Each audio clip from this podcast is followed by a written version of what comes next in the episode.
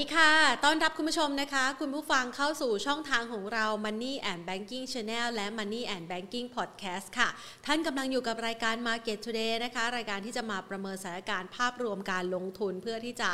จับจังหวะ แล้วก็กำหนดเป็นกลยุทธ์การลงทุนในตลาดหุ้นไทยให้กับคุณผู้ชมกันนะคะ ในช่วงวันนี้นะคะ บรรยากาศการลงทุนเริ่มต้นกันเดือนใหม่หนึ่งพฤศจิกายนแรกๆเนี่ยเปิดมาในช่วงเช้า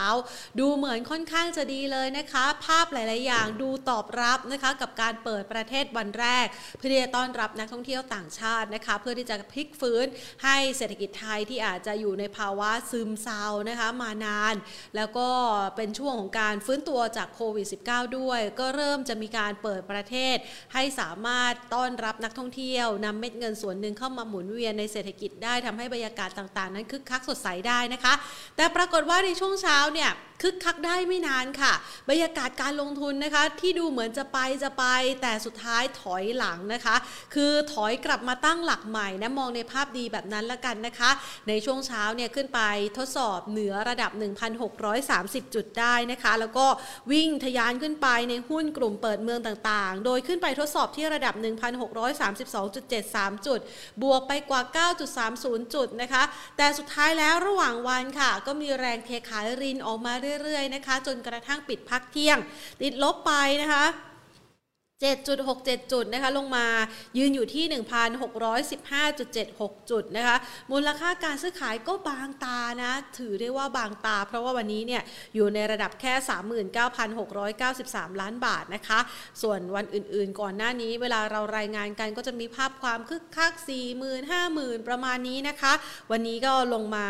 เรียกว่านักลงทุนยังไม่ค่อยมั่นใจกับสถานการณ์สักเท่าไหร่เพราะอะไรรับรู้ปัจจัยบวกกันไปหมดแล้วไงนะคะ แล้ววันนี้เนี่ยจุดต่ำสุดนั้นก็ยืนอยู่ที่ 1,613.42 จุด ยังประคองตัวเหนือระดับ 1,610 จุดเอาไว้ได้นะคะ ติดลบไป 10.01 จุด อันนี้คือจุดต่ำสุดที่เกิดขึ้นในช่วงเช้าที่ผ่านมานะคะ ทีนี้เรามาไล่เรียงบ้าง สำหรับ 5 อันดับหลักทรัพย์ที่มีมูลค่าการซื้อขายสูงสุด 5 อันดับแรกนะต้องยอมรับว่าในช่วงเช้าเนี่ยหุ้นนะคะที่เกี่ยวข้องกับกลุ่มเปิดเมืองนะคะเรื่องของการท่องเที่ยว เรื่องของการค้าปลีกอุปโภคบริโภคนะคะวิ่งขึ้นมาสีเขียวสดใสคึกคักเลยทีเดียว หุ้นในกลุ่มชิ้นส่วนอิเล็กทรอนิกส์ก็วิ่งเหมือนกันนะคะ แต่ปรากฏว่าในระหว่างที่ทำการอยู่นั้นนะคะก็เริ่มมีแรงขายรินออกมานะคะ สุดท้ายแล้ว นับหน่อย 10 อันดับแรกเนี่ยนะคะ มีสีเขียวอยู่แค่ไม่กี่ตัวนะคะ อันดับที่ 1 เลยบ้านปูนะคะ ราคาถูกไล่ลงมานะคะ 5.26%ติดลบไป ปตทปรับลดลงมา 0.66%ค่ะ กสิกรไทยปรับลดลงไป 0.35% CPO บวกขยับขึ้นมา 0.39% AOT ติดลบไป 0.39%ปตทสพนะคะติดลบไป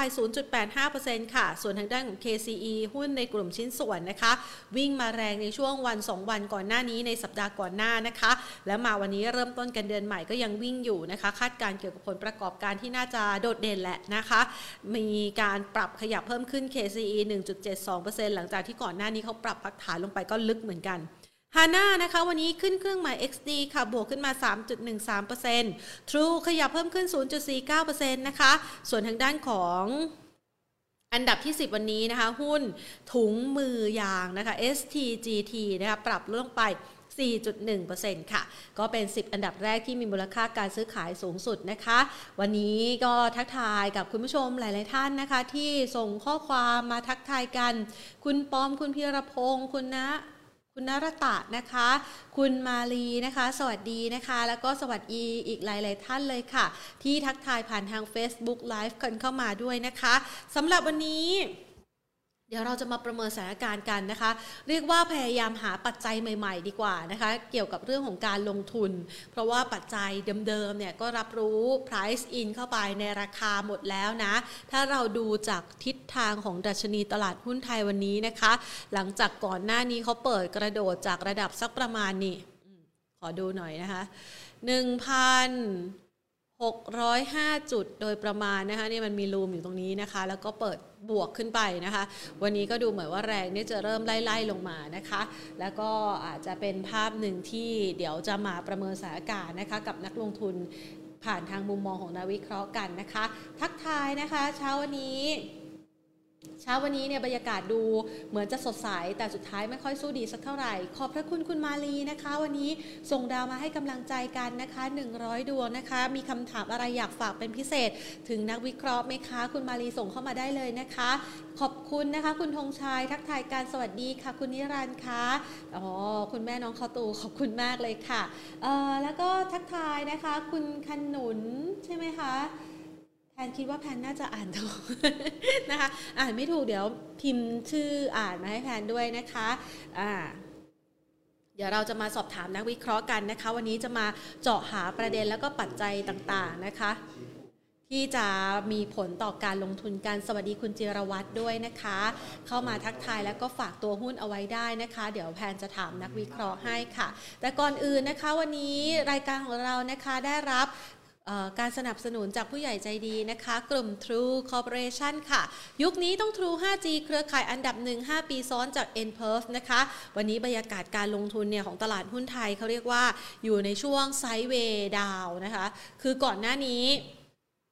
ขึ้นไปทำจุดสูงสุดใหม่เนี่ยเหนือระดับสักประมาณ 1,660 จุด คืออาจจะเห็นแผนมองหลีตาเนี่ยนะคือหน้าจอเนี่ยนะคะมันอยู่ตรงโน้นนะคะ เราขยับหน้าจอไปเดี๋ยวเราจะมีแขกมาสัมภาษณ์สดในรายการด้วยนะคะ มาฝากคุณผู้ชมกันเกี่ยวกับทิศทางของการลงทุนนะคะ วันนี้ก็เลยมีการจัดห้องหับสมัยนะคะ ก็อาจจะมองเห็นไม่ค่อยชัดสักเท่าไหร่นะวันนี้ สำหรับตลาดหุ้นไทยนะคะอยู่ในช่วงไซด์เวย์ดาวหลังจากที่ก่อนหน้านี้เนี่ยสักประมาณเดือนกันยายนนะคะขึ้นไปทดสอบที่ระดับสูงสุด 1667 นะคะแล้วก็เริ่มมีแรงรีนขายทำกำไรออกมานะคะ แล้ววันนี้เนี่ยก็เป็นภาพคล้ายๆ กับช่วงเดือนกันยายนแหละนะคะก็มีแรงรีนขายออกมานะคะ ส่วนใหญ่แล้วประเมินสถานการณ์ในช่วงนี้ นักลงทุนต่างชาติก็ซื้อๆขายๆนะคะ ส่วนกองทุนก็ขายออกมาค่อนข้างเยอะพอสมควรนะคะ ดังนั้นเดี๋ยวเรามาประเมินสถานการณ์กันนะคะว่าในมุมมองของนักวิเคราะห์นั้นจะประเมินสถานการณ์อย่างางไรบ้าง ต่อสายไปพูดคุยกับคุณพารดอนเตียรนปราโมทนะคะ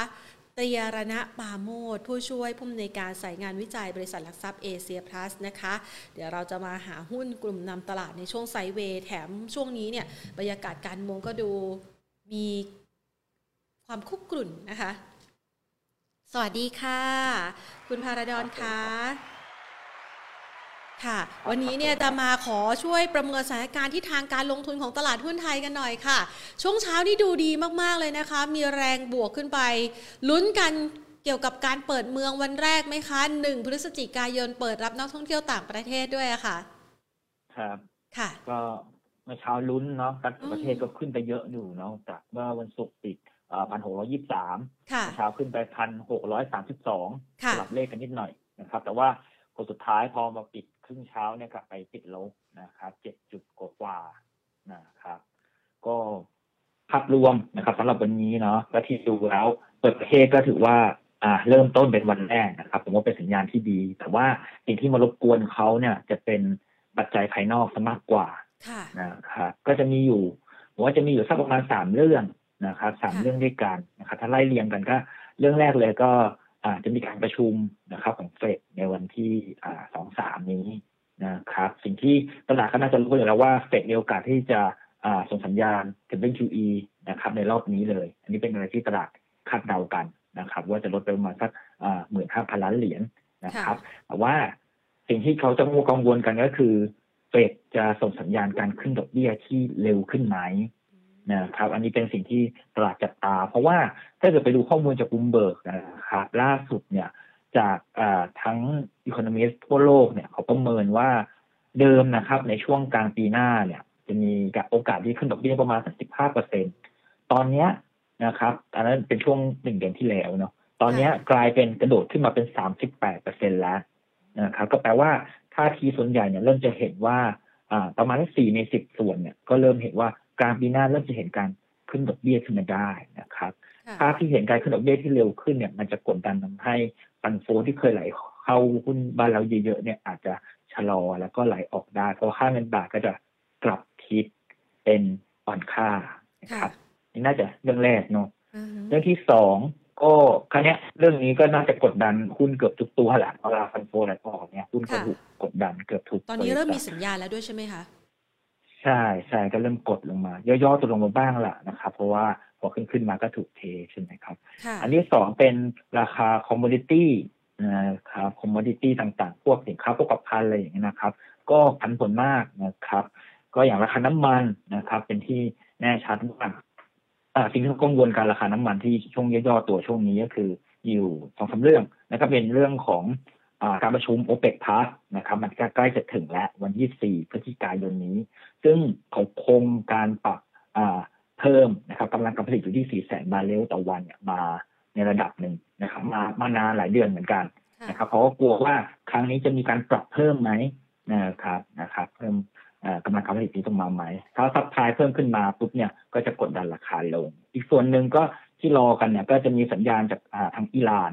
นะครับที่อาจจะกลับมาส่งออกน้ำมันอีกครั้งหนึ่งเพราะว่ารัฐบาลอิหร่านเองก็เผยว่าจะเข้าร่วมการเจรจาเจรจาตกลงนะครับ นิวเคลียร์ในช่วงสิ้นเดือนพฤศจิกายนนี้นะครับก็ commodity เนี่ยพวกราคาน้ำมันก็ลงมันเยอะนะครับ แล้วก็ทางด้านของถ่านหินเนาะถ่านหินก็ลงแรงกันวันศุกร์ลงไปสิบเปอร์เซ็นกว่าเลยนะครับก็เป็นภาพรวมที่ที่กดดันละนะครับ แล้วก็มีอาจจะมีแรงขายทำกำไรสั้นๆ ของพวกทางด้านของ block trade นะครับ block trade ในเดือนที่แล้วนี่ซื้อหุ้นไทยเราเยอะนะครับ มีแรงซื้อเข้ามาทั้งเก้าพันกว่าล้านนะครับถือว่าเยอะมากนะครับ เป็นกะเป็นกะเองพอเปิดประเทศปุ๊บก็ความเสี่ยงที่ผมบอกนั่นแหละก็เลยทำให้เขามีการลด position หรือว่าขายกำไรลงมาได้นะครับ เป็นกดดัน SET Indexในช่วงนี้ประกอบวันนี้ผมว่าแนวรับก็จะประมาณสักพันหกร้อยสี่นะครับ แต่ว่าถ้าภาพยาวหน่อยทั้งสัปดาห์เนี่ย มันจะมีแนวรับสำคัญสำคัญอยู่ประมาณสัก พันหกร้อยจุดนะครับ เป็นจุดของเส้น EMA 75 วันรวมถึงเป็นจุดที่พวกบล็อกเทรดเริ่มเข้ามาซื้อนะครับ เป็นต้นๆตัวนี้ผมว่าเป็นแนวรับที่ดีในการเข้าสะสมครับ ค่ะ จริงๆแล้วเนี่ยนะคะ พอพูดถึงเรื่องหนึ่งที่เมื่อสักครู่นี้คุณพลดอน เกริ่นเอาไว้นะคะก็คือเรื่องของแรงซื้อแรงขายนักลงทุนต่างชาตินะคะส่วนหนึ่งเนี่ยมันก็มีกระแสคาดการณ์เหมือนกันว่า QE tapering เนี่ยถ้าหากว่ามันเริ่มเดือนนี้พฤศจิกายนนะก็อาจจะทำให้เม็ดเงินหรือว่าสภาพคล่องส่วนหนึ่งเนี่ยหายไปจากระบบ ซึ่งก็อาจจะส่งผลกระทบกับประเทศไทยเป็นหางเลข แต่อีกส่วนหนึ่งก็มองในมุมมองแง่ดีว่าเขาอาจจะโลเทรดนะคะเม็ดเงินลงทุนส่วนหนึ่งเนี่ยเข้ามาในเอเชีย และส่วนนั้นเนี่ยก็จะเข้ามาในตลาดหุ้นไทยด้วย ของคุณพาราดอนมองแล้วก็ประเมินสถานการณ์เกี่ยวกับแรงซื้อของนักทุนต่างชาติต่อบ้านเรายังไงบ้างคะมองมองมองไม่ค่อยเหมือนหน่อยนะครับก็คือ QE ที่เขาเล่นเนี่ยก็คือภาพใหญ่ก็คือลดเงินลดเงินทั้งโลกเนาะลดเงินทั้งโลกลงนะครับดังนั้นเม็ดเงินมันจะต้องน้อยลงนะครับ แต่ว่าถ้าถามว่าเรื่อง QE tapering อะผมไม่ค่อยกังวลนะครับ อย่างแรกเพราะว่าเรารู้จัก QE tapering แล้วนะครับตอนปีห้าหกถ้าย้อนกลับไปเนี่ย คืออะไรเนี่ย QE tapering คืออยู่ที่ถอนเงินทิ้งทั้งหมดเลยเหรออะไรเงี้ยครับ แต่ว่าครั้งนี้เรารู้ว่าเขาค่อยๆทยอยลดนะครับถ้าเบ็ดเสร็จด้วยอัตราเนี่ยก็จะลดประมาณสักแปดเดือนก็จะหมดนะครับ แต่ว่าเป็นการค่อยๆที่จะลดลงนะครับ อันที่สองที่ผมไม่ไม่กังวล เพราะว่าคนไปดูปีห้าหกตอนนั้นอะหุ้นตกไปยี่สิบกว่าเปอร์เซ็นต์นะครับ ซึ่งตอนตอนกังวลเทปเปอร์ลิง QE เนี่ย ซึ่งปีห้าหกก็ตามที่บอกตอนแรกก็คือเรารู้จัก QE แล้วนะครับ อันที่สองเนี่ย ก่อนปีห้าหกถ้าจำกันได้เนี่ยต่างชาติซื้อหุ้นไทยเยอะมากนะครับหลายแสนล้าน จนทำให้สัดส่วนการถือครองหุ้นไทยในต่างชาติของสัดส่วนถือครองหุ้นไทยจากต่างชาติเนี่ย สูงเกือบสามสิบเปอร์เซ็นตนะครับสูงเกือบสามสิบเปอร์เซ็นตแต่ตอนนี้โพซิชันนั้นน่ะ เหลือเพียงแค่ไม่ถึงยี่สิบเปอร์เซ็นต์เองครับตอนต่างชาติซื้อหุ้นถือหุ้นไทยเราไม่ถึงยี่สิบเปอร์เซ็นต์ดังนั้น สัดส่วนมันต่างต่างกันเยอะ ดังนั้นแรงขายผมว่าค่อนข้างที่จะจำกัดแล้วล่ะนะครับจำกัดแล้วล่ะสำหรับประเด็น QE tapering ครับ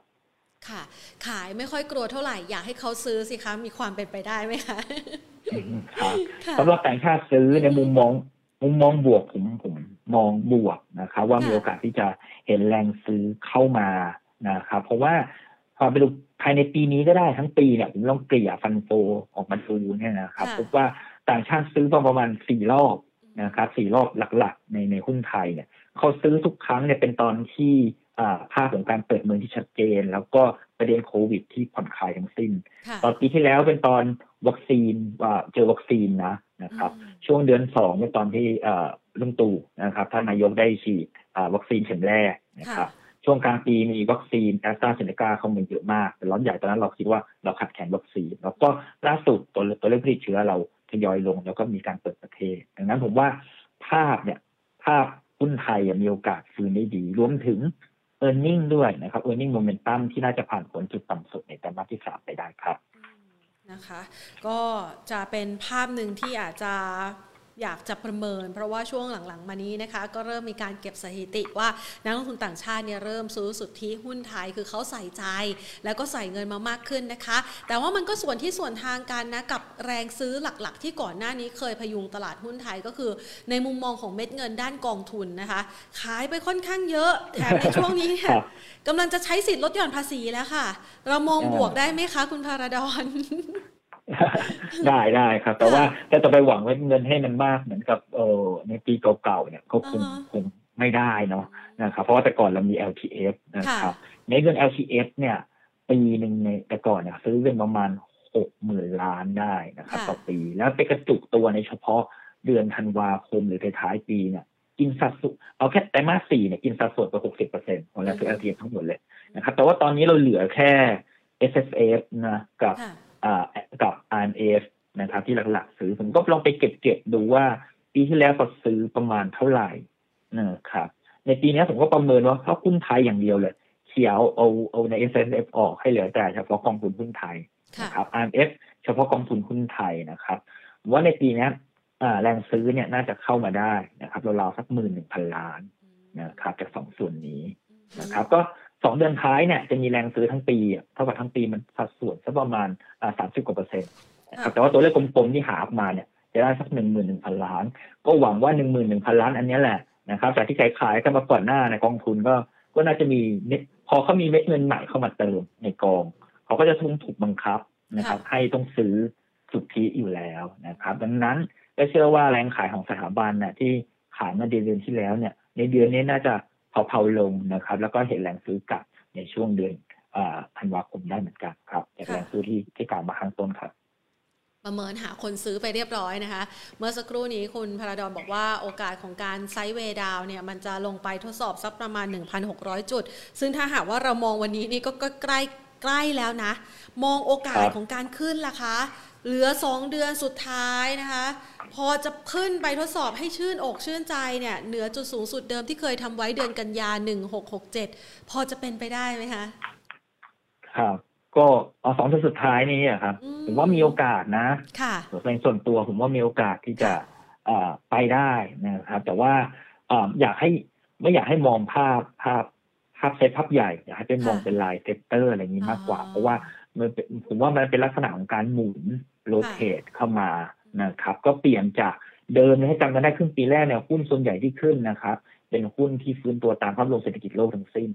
sector พวก agri อิเล็กทรอนิกส์ทั้ง packaging ตัวอะไรเนี้ยขึ้นกันเกินร้อยเปอร์เซ็นต์หมดเลยนะครับครั้งนี้ผมว่ามันน่าจะเป็นการหมุนนะครับเข้ามาหุ้นที่ฟื้นตัวตามภาพรวมเศรษฐกิจในประเทศมากขึ้นนะครับก็พวกหุ้นเปิดมือต่างๆ อะไรนี่แหละน่าถือว่าน่าสนใจนะครับ แล้วก็ ในเบื้องต้นก็พยายามไปดูมาเหมือนกันนะครับ สิ่งที่เราเราก็ไม่รู้ว่าใจภายนอกอะไรรบกวนล่ะแต่ว่าสิ่งที่คอยตามกับดัชนีตลาดเสมอเนี่ยไปทางเดียวกันก็คือกำไรบริษัทจดทะเบียนนะครับกำไรบริษัทจดทะเบียนเนี่ย ทุกคนก็รู้ว่าทิศทางน่าจะดีขึ้นนะครับแล้วต้นแรกแต่มาที่สามเนี่ยเท่าที่เปิดออกมาเนี่ย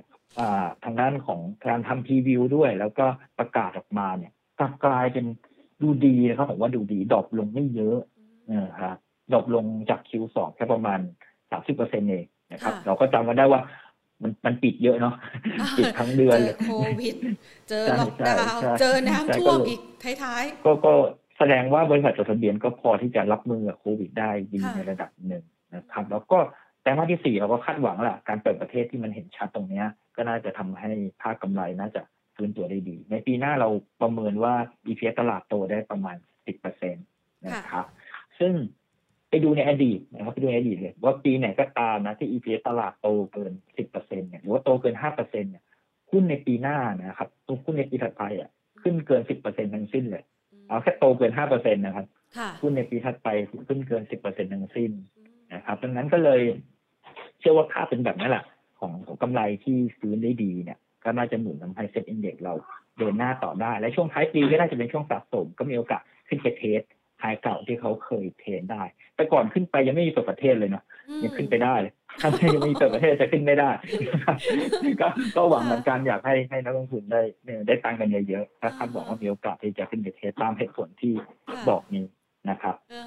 ฟังจากคุณพระดอนว่าไว้เนี่ยนะคะ ช่วง2เดือนสุดท้ายเป็นช่วงสะสมนะคะ แถมถ้าหากว่ามันมีโอกาสขึ้นไปได้ถึง 10%เนี่ย บวกลบคูณหารจากดัชนีนะปัจจุบันนี้ ดีไม่ดีพันแปดใช่ไหมคะ อ่า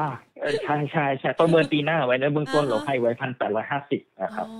นะคะก็ถือว่าเป็นจังหวะที่ดีแหละนะคะ ในวันนี้ที่เราได้มาคุยกัน เพื่อที่จะสะสมหุ้นที่น่าสนใจในการลงทุน แล้วก็หุ้นที่เป็นกลุ่มที่เงินกำลังจะหมุนไปนะคะ ก่อนที่จะไปจั่วว่าหุ้นในกลุ่มไหนที่เงินกำลังจะหมุนไป แล้วก็ไปเข้านะคะ แล้วก็ทำให้มีความโดดเด่นน่าสนใจเป็นหุ้นนำตลาดในช่วงเวลานี้ ขอเปิดประเด็นนี้หน่อยละกันเพราะว่าในช่วงที่ผ่านมาเราก็รับรู้ประเด็นบวกกันไปค่อนข้างเยอะแล้วนะคะทั้งเรื่องของการเปิดเมือง ทั้งเรื่องของโควิดซานะคะแล้วก็เรื่องของข่าวร้ายที่จะดูเรื่องอัตราดอกเบี้ยโลก หรือแม้กระทั่ง QE ทีนี้พอมาอยู่ในช่วงท้ายปีแบบนี้ประเด็นเรื่องของการเมืองก็เริ่มมีกลิ่นไอที่ร้อนแรงขึ้นมา เราประเมินสถานการณ์ยังไงบ้างคะเพราะว่าในส่วนหนึ่งของเอเชียพลัสก็ได้ให้น้ำหนักความสำคัญในประเด็นนี้ต่อการลงทุนเอาไว้เหมือนกันใช่ไหมคะครับสำหรับประเด็นการเมืองนะครับก็ ก็เป็นการจุดเริ่มผมว่าเป็นจริงเป็นจุดเริ่มต้นของการที่จะเตรียมความพร้อมนะครับของในแต่ละพรรคมากกว่านะครับอย่างในฝั่งของพรรครัฐบาลเอง ก็คุณธรรมนัฐก็ยังนั่งนั่งอยู่ในเลขาปกติเนาะนะครับแล้วก็ในภาคของฝ่ายค้านเองก็มีการจัดเตรียมนะครับเปลี่ยนแปลงโครงสร้างต่างๆนะครับอย่างเช่นคุณลุงอิงก็ขึ้นมาที่ปรึกษาแบบนี้ครับก็มีกระแสละเป็นกลิ่นอายเป็นควันของ ในฝั่งของการเมือง ซึ่งตลาดหุ้นเราไม่ค่อยอชอบการเปลี่ยนแปลงเท่าไหร่ คือไม่ไม่ได้ไม่ชอบการเปลี่ยนแปลง แต่ว่าเรามีการเปลี่ยนแปลงมักจะทำให้ผันผวนนะครับ ก็ลองไปดูดูมาว่า ถ้าประเมินเราว่า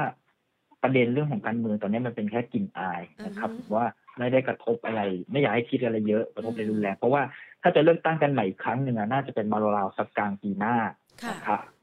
แต่สิ่งที่มอนิเตอร์กันคืออะไรนะครับที่บอกว่าการเมืองเนี่ยต้องระวังนะครับ ก็คือว่า สิ่งที่กดดันเวลามีประเด็นทางการเมืองก็คือการชุมนุมนะครับการชุมนุมพอเริ่มมีชุมนุมปุ๊บตลาดจะเริ่มผันผวนแล้วแล้วก็ถ้าเกิดชุมนุมอยู่นานเนี่ย อันนี้ลงเยอะนะครับ ลงเยอะอย่างในตอนชุมนุมสมัยในอดีตอย่างเงี้ยครับ ก็จะกดหุ้นลงไปได้สักประมาณสี่เปอร์เซ็นได้ต้องดูเท่าที่ดูในชุมนุมหลาย ๆ ครั้งมานะครับ ก็ต้องระมัดระวังเรื่องนี้ ส่วนถ้าจะเปลี่ยนเทรนว่าภาพเนี่ยตลาดหุ้นนะครับ ว่าถ้าจะหมุนเกี่ยวกับการเมืองเนี่ยควรจะ ทำยังไงดีนะครับ ติดตามยังไงดี ซึ่งผมว่าน้ำหนักการเมืองที่ลงไปในตลาดหุ้นนะต้องต้องแยกกันการเมืองการเมืองตลาดหุ้นตลาดหุ้นนะครับส่วนใหญ่จะเป็นเรื่องของอ่านโยบายนะครับ เมื่อไหร่ที่เห็นสีสันนโยบายต่างๆ ของแต่ละพักหรือว่าของรัฐบาลเองเนี่ยที่ที่ชัดเจนว่าเขาจะเดินทิศทางลดแมพในการกระตุ้นเศรษฐกิจไปทางไหนอันนั้นผมว่า อันนี้จะจะมีประโยชน์นะครับ แล้วก็หุ้นกลุ่มนั้นจะมีโอกาสขึ้นแรงยกตัวอย่างแล้วกัน นะครับเพื่อให้เห็นภาพชัดอย่างเช่น อ่าถ้าไล่มาไกลๆหน่อยเลย ช่วงรถคันแรกนะครับถ้าจำกันได้เนี่ยปีห้าสี่อันนั้นรถเยอะเลยนะครับคันหนึ่งรถไปแสนหนึ่งใช่ไหมครับถอยรถใหม่กันเพียบใช่ใช่ไปดูหุ้นปีห้าห้าหุ้นที่อยู่ในเงียบๆเลยที่เขาไม่ค่อยเล่นกันอย่างพวกกลุ่มออโต้ขึ้นมีตั้งแต่ห้าสิบเปอร์เซ็นไปหนึ่งร้อยเปอร์เซ็นเลยนะครับขึ้นเด่นมากนะครับแล้วก็ถ้ามาช่วงใกล้ๆปีนี้หน่อยก็คือพวก เอ่อช้อปช่วยชาติเลยถ้าจำกันได้ ตอนนั้นมาใหม่ๆเนาะช่วงท้ายปีเนี่ยเอ่อตอนนั้นก็ทำให้หุ้นพวกกลุ่มค้าปีกเนี่ยเขา perform มากในช่วงท้ายปีก็ขึ้นเป็นประมาณสักยี่สิบเปอร์เซ็นต์ปีนี้ก็หวัง ผมหวังเหมือนกันเราจะเห็นช็อปดีมีคืนที่ที่จะมาช่วยท้ายปีนะก็ก็หวังว่าจะมีเห็นเช่นเดียวกัน หรืออย่างกระแสถ้าเกิดรัฐบาลชุดนี้ก็เป็นอย่างเรื่องกัญชงใช่ไหมครับมีตีมเรื่องพอแอปพูฟเรื่องสาร CBD ให้ใช้กับอาหารได้ในช่วงต้นปีถ้าจำกันได้ตอนนั้น หุ้นพวกเครื่องดื่มต่างๆอะไรเงี้ยนะครับ ก็เดี๋ยวหุ้นพวกที่เกี่ยวกับประโยชน์กันชงก็ขึ้นกันร้อนแรงทั้งสิ้นดังนั้นภาพรวมเลย ส่วนใหญ่แล้วจะเห็นเรื่องของการไปดูที่นโยบายของภาครัฐมากกว่ากว่าว่าจะเน้นหนักไปทางไหน ซึ่งจะทำให้หุ้นในแต่ละกลุ่มเนี่ยราย sector จะได้ประโยชน์นะครับ แต่ว่าถ้ามีความร้อนแรงหรือมีความรุนแรงอะไรขึ้นมา ก็แน่นอนก็จะเกิดความผันผวนของตลาดที่ย่อตัวลงมาได้ และถ้ายืดยาวตรงนี้ตลาดก็จะตกขาดครับ ค่ะส่วนหนึ่งนี่นะคะก็มีการคาดการณ์เกี่ยวกับหุ้นที่อาจจะยังไม่ได้ขึ้นมากนักนะคะ เวลาที่มีการเปลี่ยนแปลงด้านของการเมือง ก็จะนำมาซึ่งการผลักดันโครงการใหม่ ๆ หุ้นที่เกี่ยวกับอสังหาริมทรัพย์ หุ้นที่เกี่ยวกับเรื่องของรับเหมา อันนี้เราพอจะมีประเด็นที่เอี่ยว หรือว่าอาจจะไปเขาเรียกว่าช็อปรอข่าวได้ไหมคะคือผมก็ไม่ คือปูทางเรื่องเรื่องเรื่องอ่าฝั่งในเรื่องของรัฐบาลนะการเปลี่ยนแปลงตอนนี้เราก็ยังไม่เห็นภาพชัดที่บอกว่ามันต้องเออรอเลือกตั้งกลางปีอ่าฮะนะครับ แล้วก็ค่ะตอนนี้ก็ภาพรวมก็ยังเป็นรัฐบาลเดิมอะไรอยู่ดีนะครับ แต่ค่ะว่าผมว่าเราเดายากล่ะ เพราะถ้าเดาต่อจากนี้ก็ต้องรอดูตามโพลตามอะไรอย่างนี้ว่าว่าเอ้ยใครจะเห็นความเห็นไหนอะไรยังไงนะครับ ส่วนหุ้นเนี่ย ผมอยากให้ถ้าเรากลับมาโฟกัสนะครับ ในในตลาดหุ้นเนี่ยอยากให้กลับมาโฟกัสว่า เป็นหุ้นที่ ไม่ว่ารัฐบาลไหนเข้ามา หรือว่ารัฐบาลนี้อะไรเงี้ยก็จะต้องค่ะเอ่อให้ความสำคัญอืมอะไรอย่างเงี้ยนะครับค่ะก็ตามที่เรียนเมื่อกี้เลยอย่างภายในท่านพิกรให้ทราบเนี่ยคุณไทยเรียนให้ทราบไปว่าค่ะอ่าภาพการกระตุ้นเศรษฐกิจเนี่ยต่อจากเนี้ย แต่ก่อนเราเยียวยามาเยอะแหละค่ะนะครับเราฟื้นฟูต่างๆมาเยอะหลังจากเนี้ยน่าจะเป็นการกระตุ้นของแท้ละค่ะแล้วก็จะเป็นการกระตุ้นในฝั่งคอนซัมชันนะครับ เป็นส่วนใหญ่ตอนแรกใช่ไหมครับหลังจากนั้นจะเห็นการกระตุ้นภาคของการลงทุนภาครัฐ ภาคของการลงทุนภาคเอกชนต่างๆที่จะตามมา ก็จะเป็นกลุ่มพวกนี้แหละที่ยังไม่ค่อยขึ้นพวกกลุ่มรับเหมากลุ่มนิคมอะไรอย่างนี้ก็มีโอกาสที่จะฟื้นขึ้นมาได้เช่นเดียวกันครับหรือกลุ่มอสังหาเองเห็นก็เริ่มมีการชัดเจนว่าผ่อนคลาย LTV ขึ้นมาในช่วงสั้นนะครับให้เวลาระยะเวลาระยะเวลาในการผ่อนคลายถึงธันวาคมปีหน้านะครับ ก็จะเห็นนโยบายแบบนี้แหละ น่าจะเข้ามาต่อเนื่องนะครับ ไม่ว่าจะเป็นฝั่งอาของรัฐบาลเองหรือว่ารัฐบาลหน้านะครับ จะเป็นพักเดิมพักใหม่พักอะไรก็ผมว่า ก็ต้องเดินทางนี้แหละนะครับอือฮึในการกระตุ้นเศรษฐกิจที่ชัดเจนเป็นแบบแผนมากขึ้น แล้วก็เน้นไปการท่องเที่ยวหรือเน้นไปทางเอ่อพวก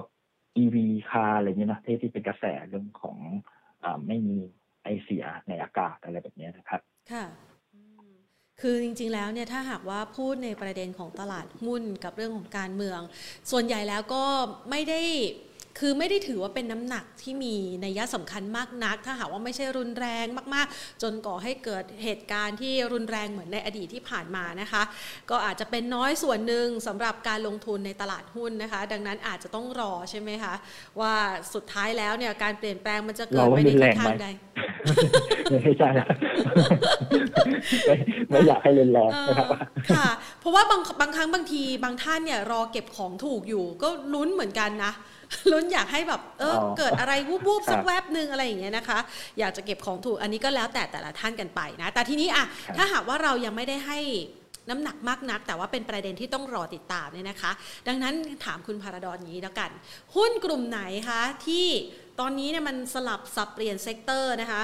ในมุมมองของคุณพาราดอนมาถึงวันนี้ละนะคะ วันที่ตลาดเริ่ม sideway down เริ่มไม่รู้ว่าข่าวดีข่าวไหนจะมาผลักดันได้ หุ้นกลุ่มไหนที่จะเป็นกลุ่มถัดไปในการที่จะขึ้นมานำตลาดคะครับ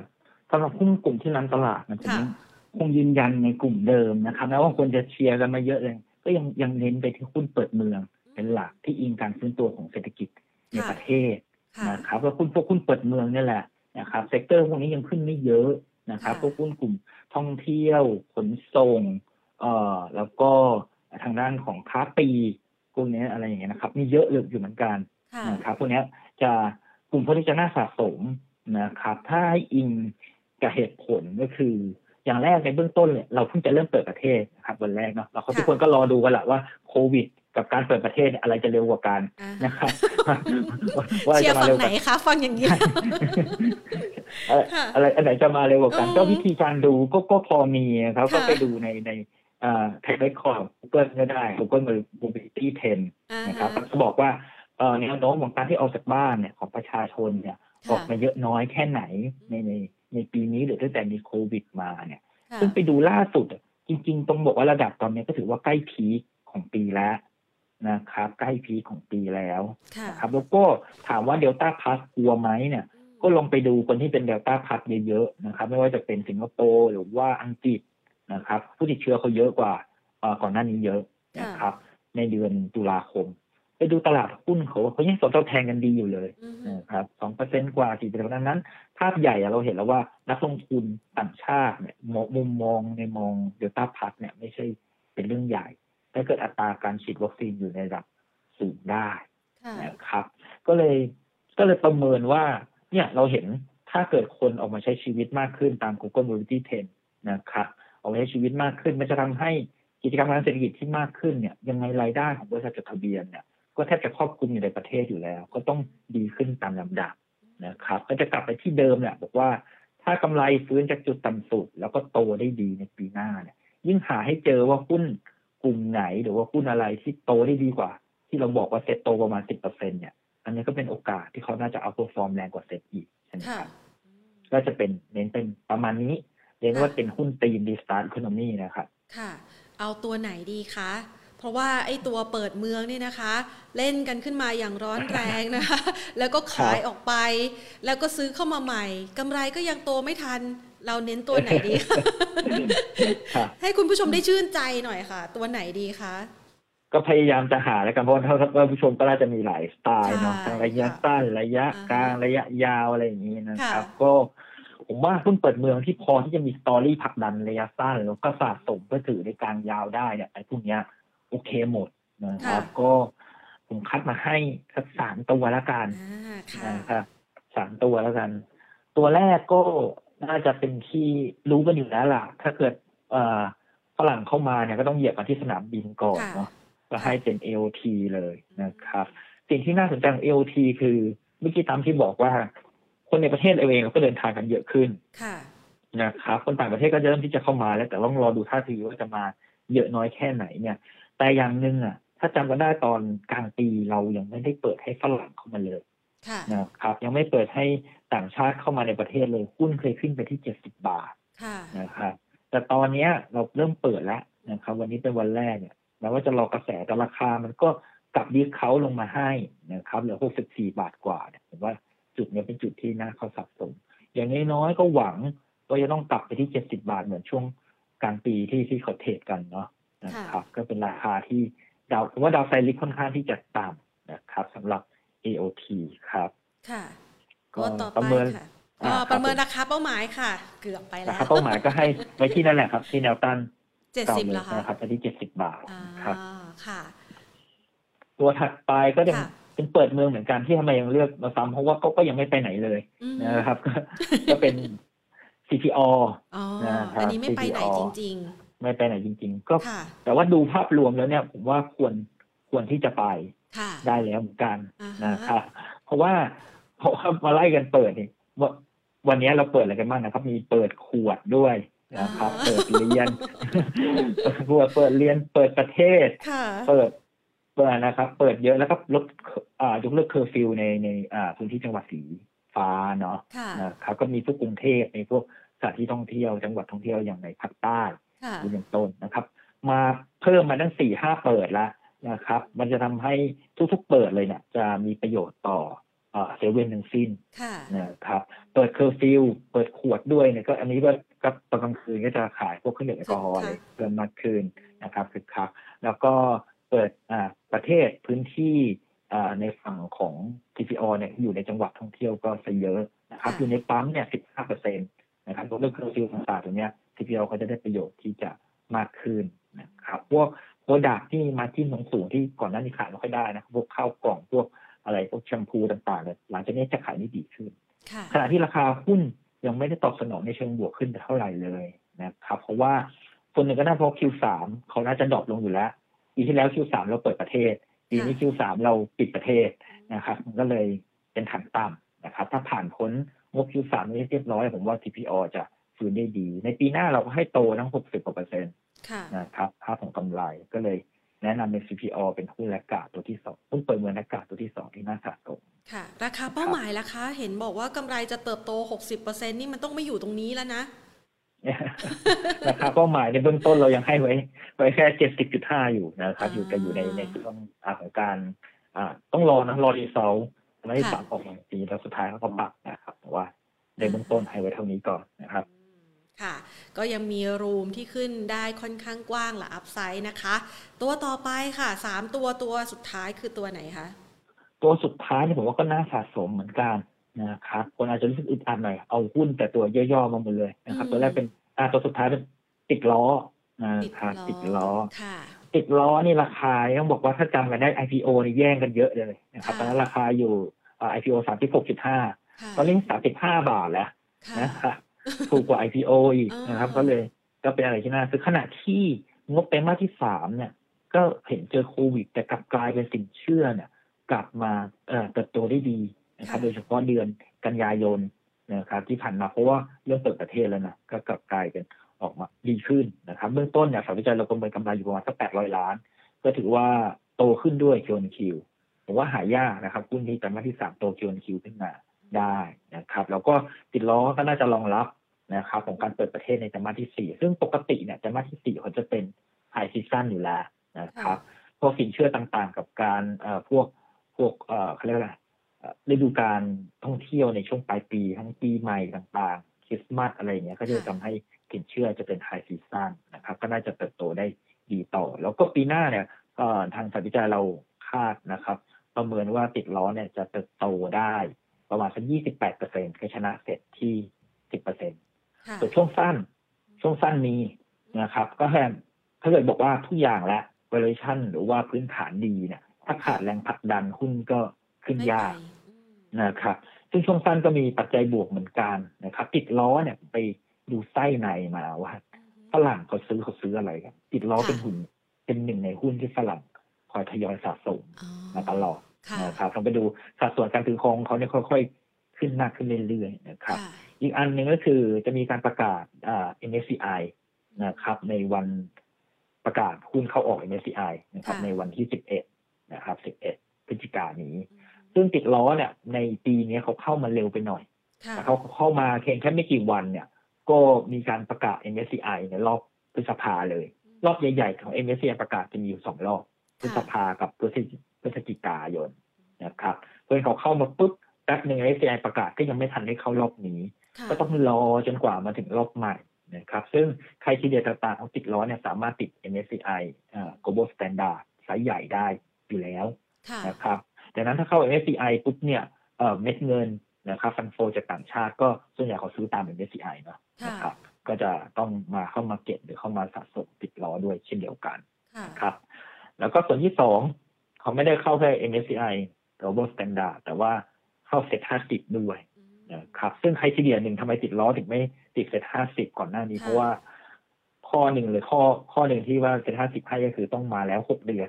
อยู่ก่อนหกเดือนนะครับถึงจะเข้าได้ ซึ่งติดล้อไม่ไม่ไม่ถึงหกเดือนนะครับก็จะครบหกเดือนไปที่เรียบร้อยในในรอบนี้แหละ คราวนี้ก็มาสองส่วนเลยนะครับ ทั้งติดเซ็ตห้าสิบทั้ง NSCI ก็หวังสองส่วนเหมือนกันเงินจากสถาบัน แล้วก็เงินจากต่างชาติน่าจะเข้ามาซื้อได้ เพราะว่าราคาหุ้นตรงนี้ก็ต่ำกว่า IPO แล้วนะครับให้ไว้สักเท่าไหร่ดีคะ เพราะว่าคือถ้ามองปัจจัยบวกนี่ดูดีเลยทีเดียวนะคะ แต่ถ้าหากว่ามองปัจจัยที่อาจจะเป็นปัจจัยท้าทายว่าอย่างนั้นเถอะนะคะ ดอกเบี้ยก็ถูกควบคุมเข้ามานะคะ ทั้งเรื่องของคู่แข่งรายใหม่ ๆ ที่จะเข้ามาในตลาดอีก สนามนี้เราให้ราคาเป้าหมายติดล้อไว้สักเท่าไหร่คะค่ะให้ไว้สี่สิบสี่บาทครับสี่สิบสี่บาทอ๋อก็ยังมีอยู่สักประมาณสิบเปอร์เซ็นต์อัพ ประมาณนี้ครับพอพอน่าจะสามสิบได้ได้ประมาณนั้นนะคะ ก็ถือว่ามีความน่าสนใจนะคะสำหรับตัวนี้ให้ไว้สามตัวใช่ไหมคะสำหรับตัวที่เป็นทีมเปิดเมืองแล้วก็ยังไม่ขึ้นมาก ครับผมค่ะจะมีสามตัวครับ AOP CPO แล้วก็ติดรอครับอ่างั้นมาถึงคำถามของคุณผู้ชมบ้างนะคะ คุณผู้ชมก็สอบถามเข้ามาเหมือนกันนะคะ บอกว่าไอ้ตัวเปิดเมืองเนี่ยนะคะ นอกเหนือจากการมองสนามบินแล้วเขาอยากจะมองไปที่สายการบินด้วยยัง BA เนี่ย ยังไงดีคะ BA BA ค่ะสักครู่นะครับแป๊บหนึ่ง คุณผู้ชมบอกว่าเจ้าเขายังเก็บของไม่ครบเหรอครับ ไม่ค่อยไปเลยเครื่องผมค้างไปที่เรียบร้อยแล้วนะครับเดี๋ยวผมขอค่ะผมขอดูแฟร์แวลูแป๊บนึงนะครับ ได้เลยค่ะสำหรับปีเองจริงต้องบอกว่าปีนี้ขึ้นมาเยอะนะครับ ขึ้นมาเยอะแล้วเหมือนกันนะครับ ก็เพราะว่าเหลือหุ้นที่กะเก่งในเรื่องของการเปิดเมืองเนี่ย ในเรื่องสายการบินมีแค่สองบริษัทเองเนาะนะครับในในตลาดนะครับ ก็ EA นี่ขึ้นมาพอสมควรเลยทีเดียวนะครับ จากห้าบาทกว่าขึ้นมาสิบเอ็ดบาทกว่าก็เด้งเลยนะครับ ในปีนี้นะครับ ก็ valuation นะครับ ก็พอเกินพอสมควรนะครับ ในเบื้องต้นเราประเมินไว้ที่อ่าแปดบาทที่สิบครับเพราะหุ้นพวกนี้เป็นการกักเก็งสตอรี่กันทั้งสิ้นเพราะว่ากำไรการที่จะฟื้นกลับมานะครับก็ต้องใช้ระยะเวลาอีกพอสมควรอย่างน้อยก็ต้องเป็น ครึ่งหลังของปีหน้าเป็นต้นไปนะครับ ก็จะเป็นการกัดเกณฑ์ for story จะมากกว่านะครับ เพราะว่า valuation เราให้ไว้แค่แปดบาทยี่สิบเท่านั้น ตัวนี้ก็เกินมูลค่าพื้นฐานไปพอสมควรครับก็จริงๆ มันก็ยังมีช้อยให้เลือกอยู่อื่นๆอีกเหมือนกันนะครับพวกเปิดเมือง หรือว่าขนส่งที่ราคายังไม่ค่อยขึ้นสักเท่าไหร่นะครับก็จะให้เป็นประมาณนี้สำหรับ trading ก็ให้เป็นกรอบแล้วกันนะครับ เพราะว่ามันเกินเวลาชั่ นนะครับ trading ก็ให้เป็นกรอบแนวรับไปที่สิบเอ็ดบาทนะครับแล้วถ้าเกิดย่อลงมาแถวนี้แนวต้านแรกก็อยู่ที่ประมาณอ่าสิบสองบาทหกสิบครับ ค่ะ จาก BA นะคะ ไปกันที่ตัว e p c o ค่ะ APCO มองยังไงคะ e p c o นะครับหุ้นตัวนี้เราไม่ได้อ่าคูเวอร์นะครับแต่ก็ e p c o นี่เป็นลักษณะ ถ้าเกิดดูตามเทคนิค ครับเป็น descending triangle ใหญ่เลยนะครับผม ก็ผมว่าถ้าเป็น descending triangle ส่วนใหญ่จะลง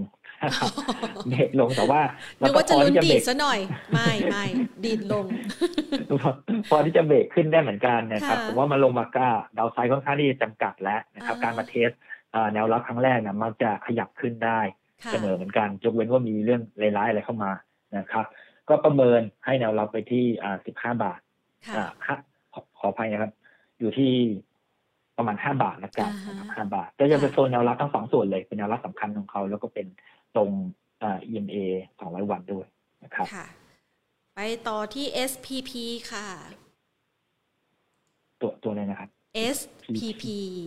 ไหนขอดูหน่อย SPP เนาะ S นะคะคุณผู้ชมสอบถามเข้ามาอ่าเดี๋ยวเดี๋ยวแพนหาตัวนี้ก่อน เอาบ้านปูดีกว่า เอาบ้านปูก่อนแล้วกันค่ะ บ้านปูค่ะ คุณผู้ชมถามว่า ร่วงโรยแล้วจะโผล่พ้นน้ำอีกนานไหมนะครับคือบ้านปูโดนระยะสั้นโดนเป็นสองสองส่วนสองเรื่องนะครับ เรื่องแรกคือราคาถ่านหินเนาะมันสุกลงตั้งสิบเปอร์เซ็นต์นะครับแล้วก็จริงๆราคาถ่านหินเนี่ยจะขึ้นไปทำยอดถึงสองร้อยเจ็ดสิบได้นะครับ ตอนนี้ก็ลงมาเหลือร้อยหกสิบกว่ากับร้อยเจ็ดสิบ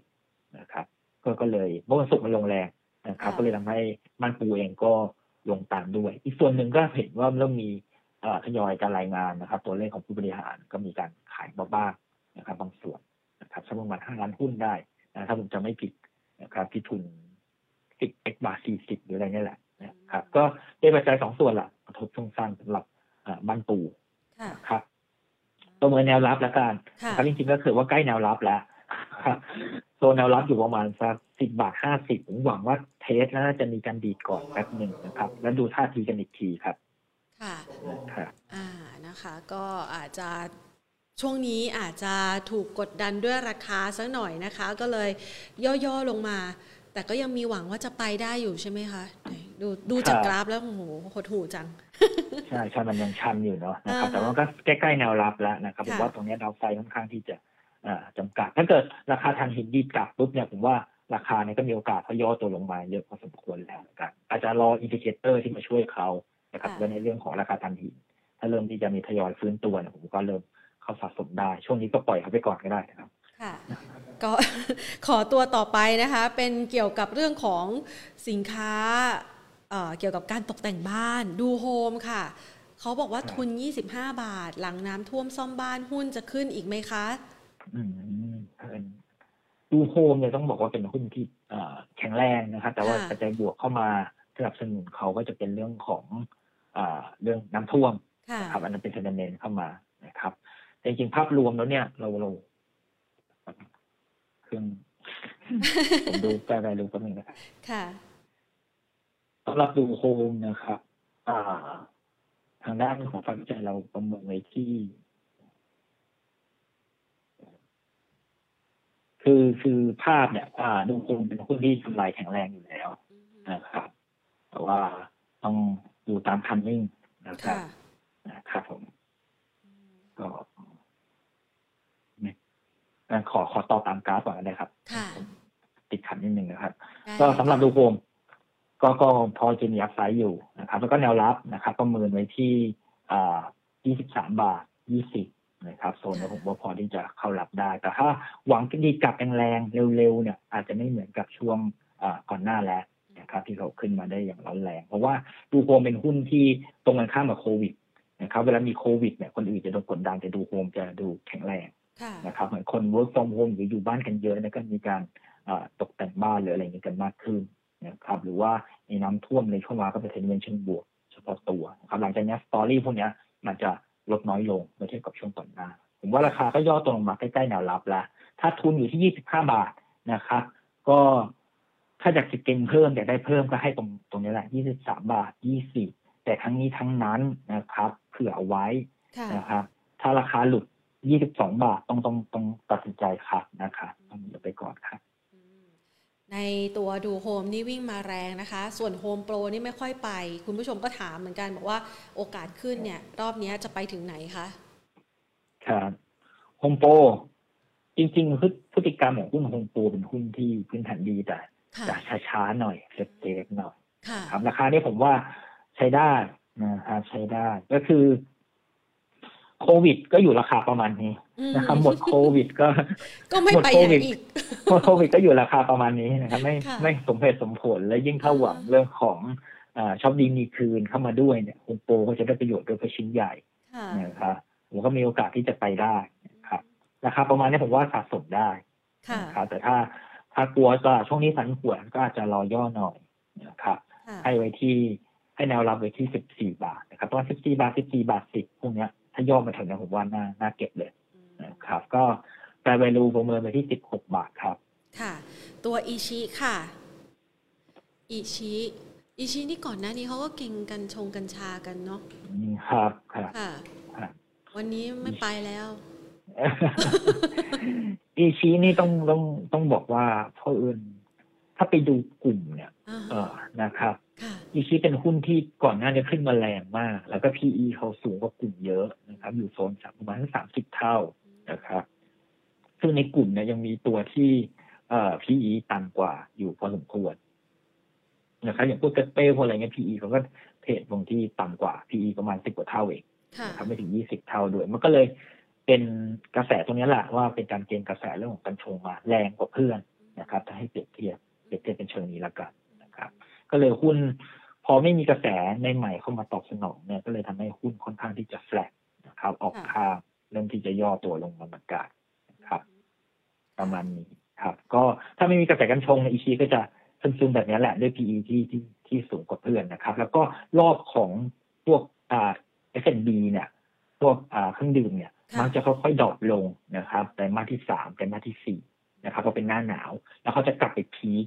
นะครับ ในช่วงประมาณไตรมาสที่หนึ่งจะเริ่มเริ่มคอยทยอยดีขึ้น แล้วก็ปรับพีคในไตรมาสที่สองครับไซเคิลครับเป็นอย่างนี้ดังนั้นในช่วงไตรมาสที่สามไตรมาสที่สี่เนี่ยก็เป็นปกติที่อีชีจะซึมๆหน่อยค่ะนะครับ ถ้ามีอยู่ถ้ามีอยู่ผมให้ประเมินอ่ากรอบนะครับ ที่ต้องเฝ้าระวังละกันนะครับ ถ้าหลุดประมาณละสิบบาทเก้าสิบผมแนะนำให้อาจจะต้องเอาตรงนี้เลยนี่ค่ะตรงนี้ไม่ควรจะหลุดจะเท่าไหร่นะครับค่ะถ้าย่อมาถ้าย่อมาอีกนิดนึงแล้วกันอ่า ที่ที่โซนประมาณละสิบบาทเจ็ดสิบอาจจะต้องคัดไปก่อนได้ค่ะนะครับเพราะเป็นแนวรับสำคัญนะครับนี่ไม่ควรหลุดครับ ให้โอกาสตั้งตัวนะคะ นิดหนึ่งสำหรับปตทล่ะคะ ช่วงนี้ราคาน้ำมันหลังจากพีคๆนี่เป็นประเด็นหนึ่งที่คุณพระดอนบอกไว้ด้วยนะ ช่วงต้นว่าราคาน้ำมันเนี่ยไหนจะเรื่องของการเพิ่มกำลังการผลิตไหนอิหร่านจะกลับมาผลิตได้อีกหรือเปล่าเนี่ยนะส่งออกได้อีกหรือเปล่า ราคาน้ำมันนะคะ กับปตท มองยังไงคะครับ เป็นอะไรที่แปลกมากนะครับอืมปตทคือคือทุกทุกทุกทุกปีอะครับค่ะพวกเอ่อหุ้นพวกปตทปตสพนี่จะเป็นลักษณะที่แปรตามน้ำมันเลยนะครับอืมน้ำมันขึ้นเยอะเขาจะขึ้นเยอะค่ะด้วยค่ะนะครับแต่ปีเนี้ยราคาน้ำมันขึ้นไปเยอะเขาก็ไม่ค่อยได้ขึ้นเท่าไหร่นะครับที่พอราคาน้ำมันเริ่มย่อก็จะจะจะย่อมาด้วยแหละนะครับ ก็ถ้าตามสตอรี่เลยเนี่ย ถ้าเกิดยังไม่มีอ่าปัจจัยบวกเรื่องน้ำมันอะไรผมว่าปตทจะซึมๆหน่อยนะครับ แต่ถ้าใครหวังว่าความแข็งแกร่งของปตทมีอยู่แล้วเนี่ย เก็บสะสมนะครับ ผมให้แนวรับไว้แล้วกันนะครับประเมินแนวรับปตทนะครับ ที่สำคัญอยู่ประมาณสักอ่าโซนนี้แหละครับสามสิบหกจุดเจ็ดห้านะครับ ผมว่าพอที่จะเข้าทยอยรับได้นะครับ แต่หวังผลในระยะอ่านานๆหน่อยค่ะนะครับ ส่วนราคาเป้าหมายที่เราประเมินไว้นะครับ เราให้ไว้ที่ 4.8 บาท 50 ครับ ค่ะ ปตทนี่ก่อนหน้านี้เขาขึ้นไปไม่เคยต่ำกว่า 40 เลยนะคะ เห็นความสดใสโชดช่วงนี่ก็ 45 หรือว่าบวกอัพขึ้นไปนะคะ พอจะเห็นโอกาสขึ้นไปแบบนั้นอีกไหมคะ หรือว่ามันไม่มีแล้วเพราะว่าจริง ๆ ต่างชาติก็กลับมานะ แต่เขาไม่ซื้อเหรอคะ ครับก็ต้องรอลองผันผมว่ามันมีมันมีโอกาส มันก็ก็เป็นรอบในการเล่นนะครับเพราะว่าเพื่อนเขาไปเลือกหุ้นที่โตอิงตามเศรษฐกิจในประเทศก่อนเป็นหลัก ก็ผมก็พยายามไล่ๆดูก็ปตทก็มีบ้างนะครับ แต่ว่าไม่ได้ชัดเจนอะไรที่ต่างชาติเข้ามาซื้อนะครับ ต้องรอรอบของเขาอีกทีหนึ่งนะครับผมว่าก็ก็ตาม valuation แหละก็เรื่องน่าสนใจแล้ว แต่เพื่อสตอรี่ช่วงสั้นยังไม่ได้มีแรงหนุนอะไร ยกเว้นว่าสิ่งที่เขากังวลกันทั้งหมดที่เล่ามาทั้งองเปกทั้งอิหร่านเนี่ยตรงเนี้ยไม่ได้เป็นไปตามที่คิดนะครับ ก็คือ อิหร่านก็ไม่ได้กลับมาผลิตนะครับองเปกก็ยังลดกำลังการผลิตอ่าทางด้านฟิกนะครับ ที่จะเพิ่มกำลังการผลิตอยู่ที่ 4 แสนบาร์เรลต่ออย่างเงี้ยตรงเนี้ยที่กดดันปตทย่อๆลงมาเนี่ยก็มีโอกาสที่จะดีกลับได้เลยนะครับผมว่าให้ให้ติดตามข่าวสารประกอบด้วยก็น่าจะได้ปตทในราคาที่ดีครับแต่ถ้าเอากลางยาวเนี่ยเราก็ไม่ได้หวังอะไรยังไงนะก็ก็ทรงแนวรับประมาณนะครับที่บอกนะครับครับสิบหกบาทเจ็ดสิบห้าผมว่าเกณฑ์มากกว่าร้อนนะครับ ACE ค่ะ ACE ก็เป็นหุ้นที่ซึมซึมซึมอยู่ข้างล่างนั่นเหมือนกัน ซึมเศร้าไม่ขึ้นเลย ค่ะ แต่หุ้นทุกตัวที่ที่ที่เอ่อถ้านักลงทุนถามเนี่ยส่วนใหญ่จะเป็นหุ้นที่อยู่ในแนวรับนะครับ แล้วเหมือนกันก็แปลว่าก็คงดูแล้วมาในระดับหนึ่ง SCER ก็อาจจะกะเกงก็ได้เพราะลงมาที่แนวรับพอดีนะครับ ในราคาประมาณนี้แหละครับ36.2 นะครับก็กะเกงลงมา แต่ทั้งนี้ทั้งนั้น เพราะว่าเป็นแนวรับเนี่ย มันเป็นจุดเปลี่ยนได้ ไม่พลิกขึ้นไปเลยก็พลิกลงนะครับก็ก็ต้องต้องเลือกแต่เพราะเราไม่ได้อ่า cover หุ้นตัวนี้นะครับ ถ้าหลุดสามบาทห้าสิบผมแนะนำไม่คัดนะครับแต่ว่าจุดนี้ก็ดาวไซค่อนข้างที่จำกัด แต่ว่าทันทีทั้งนั้นถ้าเกิดมีอะไรที่เปลี่ยนแปลงไปเนี่ยก็ก็ก็ต้องแนะนำออกไปก่อนนะครับ พอคุณพาราดอนบอกว่าไม่รู้ว่าจะพลิกขึ้นหรือพลิกลงนี่มันเริ่มถอยเลยนะคะ ไปดูแบมบ้างดีกว่าค่ะ แบมมองยังไงคะอ่าสำหรับแบมก็จริงๆต้องบอกเป็นหุ้นเปิดเมืองที่แอบพอคนไม่ค่อยเชียร์ก็ค่อยๆทยอยฟื้นขึ้นเรื่อยๆนะนะครับ ก็แบมเดี๋ยวเราดู เป็นหุ้นเปิดเมืองที่ลักษณะของการเวลาเปิดประเทศโควิดแต่ตรงเนี้ยพวก กรมบังคับคดีต่างๆ ที่เขาใช้ขายโปรดักของเขาเนี่ยก็จะกลับมาเปิดได้ตามปกติทำให้กำไรของเขาก็มีแนวโน้มที่จะฟื้นได้ดีต่อเหมือนกันนะครับแล้วก็การเวลูประเมินไว้ที่ 23 บาทค่อนข้างที่จะมีอัพไซด์อยู่พอสมควรนะครับเทรนก็ยังไปต่อได้ แต่ว่าฟื้นไม่ได้ระดับนึงนะการที่ย่อจะลงเป็นเรื่องปกตินะครับ อยากให้เขาขึ้นมาเทสเส้นแนวต้านสำคัญพอดีนะครับช่วงจังหวะที่เป็นช่วงย่อนะ ครับแต่ว่าย่อแล้วจุดที่น่าเข้าสะสมอยู่ประมาณสักสิบแปดบาทสามสิบนะครับว่าช่วงนั้นก็เข้าสะสมได้ครับ ขออีกสักสี่ตัวนะคะตัว BCH ค่ะ กลุ่มโรงพยาบาลค่ะ BCH ครับผมว่า BCH เป็นหนึ่งในหุ้นที่ก่อนหน้านี้ได้ประโยชน์จากเรื่องของประกันสังคมนะครับ แล้วก็เก่งวัคซีนกันเนาะเก่งวัคซีนที่จะจะมีการฉีด แต่ว่าพอวัคซีนมาเยอะก็ ก็เรื่องกะเก่งเข้าไปนะครับ ผมว่า BCH เนี่ยในเบื้องต้นนะครับ ผมว่าเป็นหุ้นที่โรงพยาบาลกลางที่น่าสนใจนะครับ เพราะว่าเขามีวง medical เข้ามาด้วยนะครับมีรายได้จากลูกค้าที่เป็นต่างประเทศมาเหมือนกันนะครับ คือก่อนถ้าหลังจากนี้ถ้าโรงพยาบาลผมแนะนำจะเป็นพวกโรงพยาบาลเงินสดนะครับไม่ว่าเป็น BDMS หรือว่า BH แต่ว่า BPH เองก็มีลูกค้าจากต่างประเทศเหมือนกันราคาที่ย่อตรงมาลึกพอสมควร นะครับ ก็พอที่จะเข้ารับได้นะครับ ว่าแนวรับนะครับ อยู่โซนประมาณนี้เลยนะครับ20 บาทเนี่ยถึง 20 บาท 10เลยนะครับ เป็นแนวรับ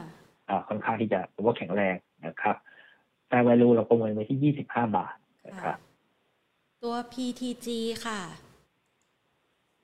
PTG ก็โอ้โหอันนี้โดนเลยเข้าไปเนี่ย เปิดมาปุ๊บโอ้ถ้าถ้ามีอยู่จะต้องอาจจะต้อง หลีกเลี่ยงก่อนนะครับช่วงสั้นรอเขานี่สายสวนต้องเข้าไปแล้วนะเนี่ย ไม่ไม่ไม่แนะนำนะคะ ถ้าถ้าส่วนส่วนตัวนะครับในความเห็นส่วนตัวผมไม่ไม่แนะนำนะครับรอรอฟื้นกลับขึ้นมายืนที่เอ่อนะครับคู่กราฟเล็กนิดหนึ่งนะครับอ่ารอกลับขึ้นไปยืนที่สิบห้าบาทสามสิบได้ก่อนค่ะค่อยเข้ารับก็ได้นะครับ ไม่ไม่ใจไม่ต้องเย็รีนบๆดีกว่าร้อน คุณผู้ชมบอกว่าทุน 18 บาท โอ้โห นี่ต้องโอ้ร้อนใจแหละอืมสิบแปดบาทอะตอนแรกกะว่าจะเออคงจะเห็นว่าเออมายืนเหนือเส้นสองร้อยวันในครั้งแรกนะครับตอนนั้นเลยประมาณนั้นสิบแปดบาท แต่พอเขามุดกลับลงมาเนี่ยตรงนี้ก็ต้องจริงๆต้องระมัดระวังก่อนในช่วงนั้นแล้วเหมือนกันนะครับแล้วตรงนี้หลุดแนวรับสำคัญผมว่าในเบื้องต้นผมว่าคัดไปโกดนะครับอ่าฮะแต่ว่าถ้าถ้าเขา ยืนเหนือสิบห้าบาทสามสิบได้ ก็ก็กลับเข้าไปใหม่ได้ ยอมยอมจ่ายแพงดีกว่าอือฮึนะครับในเอาในแบบชัวร์นะคะครับอ่า JMT ค่ะ JMT ก่อนหน้านี้มาแรงไหนดูครับเจมทีค่ะครับเจมทีก็เป็นหุ้นที่ผลประกอบการอ่าสดใสนะครับค่ะก็แข็งแรงต่อเนื่อง แต่ว่าราคาหุ้นก็ขึ้นมาอ่าเยอะพอสมควรนะครับค่ะเราให้ไปวลูไว้ที่ 55 บาท นะครับ ก็ประเมินกราฟแล้วกันนะครับ ก็เขามีแนวต้านอยู่โซนประมาณนี้แหละนะครับที่19บาท50 บาท ซึ่งถ้าผ่านไปได้ผมว่าไปที่แฟร์ value ได้ที่ 55 บาท แต่ว่าถ้าเทรดตามกรอบเวลาเขาติดตรงประมาณสักเอ่อ49 บาท 50 บาทเนี่ยก็มันจะย่อตัวลงมานะครับ อยู่ในโซนที่ประมาณเอ่อ46 47 ได้นะครับ ให้เป็น range กรอบแล้วกัน ถ้ามาใกล้ๆกรอบล่างนะครับที่16 17 ก็ทยอยสะสมเน้นไปกรอบบน ก็รอดูว่าผ่านไหมนะครับค่ะที่โซนประมาณ49บาท50บาทอ่าตัวสุดท้าย Synnex ค่ะซินซินนินะซินครับเน็ก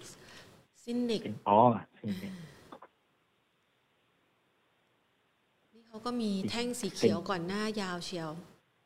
อ๋อครับค่ะซินเนกครับ ก็กราฟถือว่าดูดีอยู่เหมือนกันนะครับ ก็ เมื่อวานเข้าด้วยวอลลุ่มเยอะด้วยเนาะผมผมจะขอเดียญาตดู valuation นิดนึงเราไม่ได้พูดเบอร์หุ้นตัวนี้นะครับ PE ก็ไม่ได้แพงอะไร ค่ะเป็นครับหุ้นที่ก็ฟินเนกก็ก็น่าสนใจสำหรับค่ะผมว่าราคาประมาณเนี้ยถ้าเทรดดิ้งนะเราไม่ได้เอ่อ coverage นะครับที่ราคาประมาณสักยี่ห้าบาทเนี่ยค่อนข้างที่จะน่าสนใจนะดาวไซด์ค่อนข้างที่จะจำกัด นะครับ ถ้าเกิดเอ่อหลุดนะครับ ถ้าหลุด 24 บาทก็คัดนะครับ แต่ว่าการที่ 25 บาทหลุดมา 24 บาทเนี่ยต้องลงถึง10ช่องเลยนะครับ แต่ว่า 25 บาทขึ้นไปอีกช่องหนึ่งเนี่ยมันเป็น 25.25ค่ะขึ้นทีละเปอร์เซ็นต์ เวลาลงลงทีละลงทีละ 0.3เปอร์เซ็นต์อืมผมว่าน่าเริ่มน่าสนใจนะครับ แล้วก็อ่า volume ในในเมื่อวันศุกร์ก็เข้ามาได้โดดเด่นก็แปลว่าอาจจะมีคนสนใจและเริ่มเก็บสะสม นะครับสำหรับ Synnex นะครับอ่าก็ประเมินแนวต้านนะครับแนวต้านแรกให้ไว้ที่เอ่อ27 บาทครับค่ะ คุณผู้ชมบอกว่าขออีกสักตัวหนึ่งนะคะ มองชยโยยังไงคะชยโยชยโยจะโหหิ้วนะครับนะครับ จะโหยหิ้วด้วยไหมคะ ดูจากราคาแล้ว ตอนแรกก็ยืนยืนอือฮะยืน ลงมาเทสสองร้อยแล้วก็ยืนได้นะครับค่ะแล้วคราวนี้ก็มุดกลับลงไปต้องรอดูอีกทีนึงนะครับอ่าฮะต้องใจเย็นๆก่อนนะครับว่าถ้าเขาหลุดอ่าหลุดแนวรับนะครับสำคัญที่สิบเอ็ดจุดสามอันนี้ต้องหลีกเลี่ยงกันไปก่อนนะครับในเบื้องต้นเพราะมีโอกาสลงลงลงเยอะได้นะครับค่ะก็ก็ให้เป็นให้เป็น watch list เฝ้าระวังแล้วกัน ถ้ามีอยู่ก็ตรงนั้นแหละถ้าสิบเอ็ดจุดสามก็ถ้าหลุดก็จะไม่ดีอ่าฮะนะครับค่ะโอ้ หุ้นแต่ละตัวนี่ไม่ว่าจะมาอยู่แนวรับ หรือบางตัวนี่กำลังร่วงเลยนะ เรียกว่าร่วงนะคะ หลายๆ คนก็อาจจะร้อนใจนะคะถืออยู่นะคะ วันนี้คุณพาราดอนก็เลยให้คำแนะนำเอาไว้นะคะ ดูเซฟๆหน่อยนะคะ ช่วงนี้ยังมีทีท่าถ้าแนวรับถ้ามองภาพรวมโดยรวมก็คือจุดรับอีกครั้งหนึ่งคือพันหกใช่ไหมคะครับใช่ครับอ่านะคะ แล้วก็เดี๋ยวเก็บหุ้นตัวที่คุณพาราดอนแนะนำเอาไว้ด้วยนะคะ วันนี้ต้องขอบคุณมาก ๆ เลยนะคะ ครับครับสวัสดีครับสวัสดีค่ะ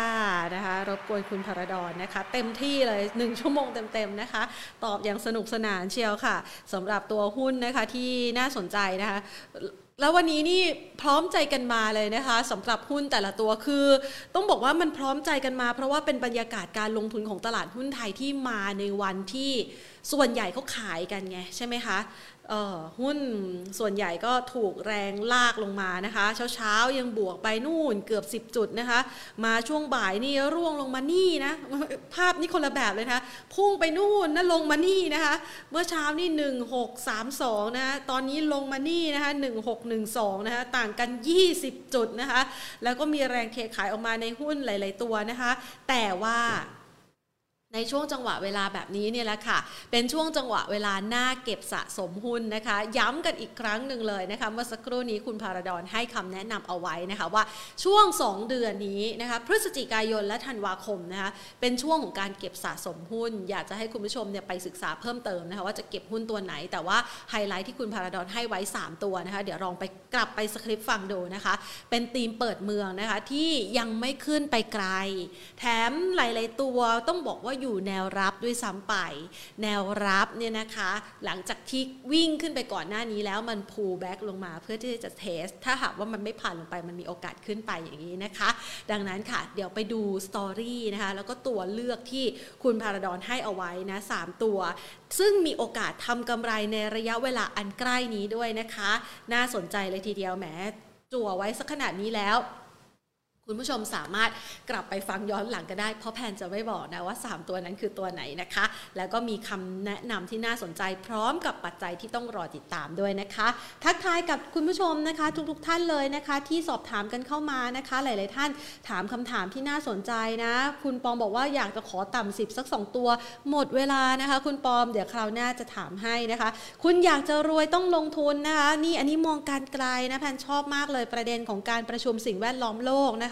คะเรื่องของสิ่งแวดล้อมโลกนี่ก็สามารถที่จะไปเอี่ยวเกี่ยวกับหุ้นยั่งยืนนะเรื่องของการใส่ใจ ด้านสังคม ด้านสิ่งแวดล้อม ด้านธรรมาภิบาลเรื่องของพลังงานสะอาดได้นะคะ ก็เดี๋ยวแพนขออนุญาตจัดเป็นชุดเลยนะคะ เอาไว้ให้นะคะสำหรับใครที่สนใจในด้านนี้นะคะ ต้องวันนี้อาจจะเวลาจำกัดนะคะ ก็ขออนุญาตนะคะ ที่จะเก็บไว้เป็นไฮไลท์สำคัญที่เราจะเอามาคุยกันนะคะ ส่วนคุณผู้ชมท่านใดนะคะที่ สอบถามเข้ามานะคะผ่านทาง Facebook นะคะ ก็พยายามตอบให้ครบทุกท่านเลย ยกเว้นท่านหนึ่งนะแพนต้องขอโทษจริง ๆนะคะ คุณขนุนใช่ไหมคะ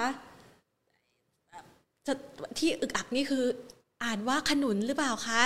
คุณขนุนบุญหรือว่าชื่อช่วยส่งภาษาไทยที่แบบว่าแทนสามารถอ่านได้เราจะได้ทักทายกันได้ถูกต้องนะคะ ถามตัว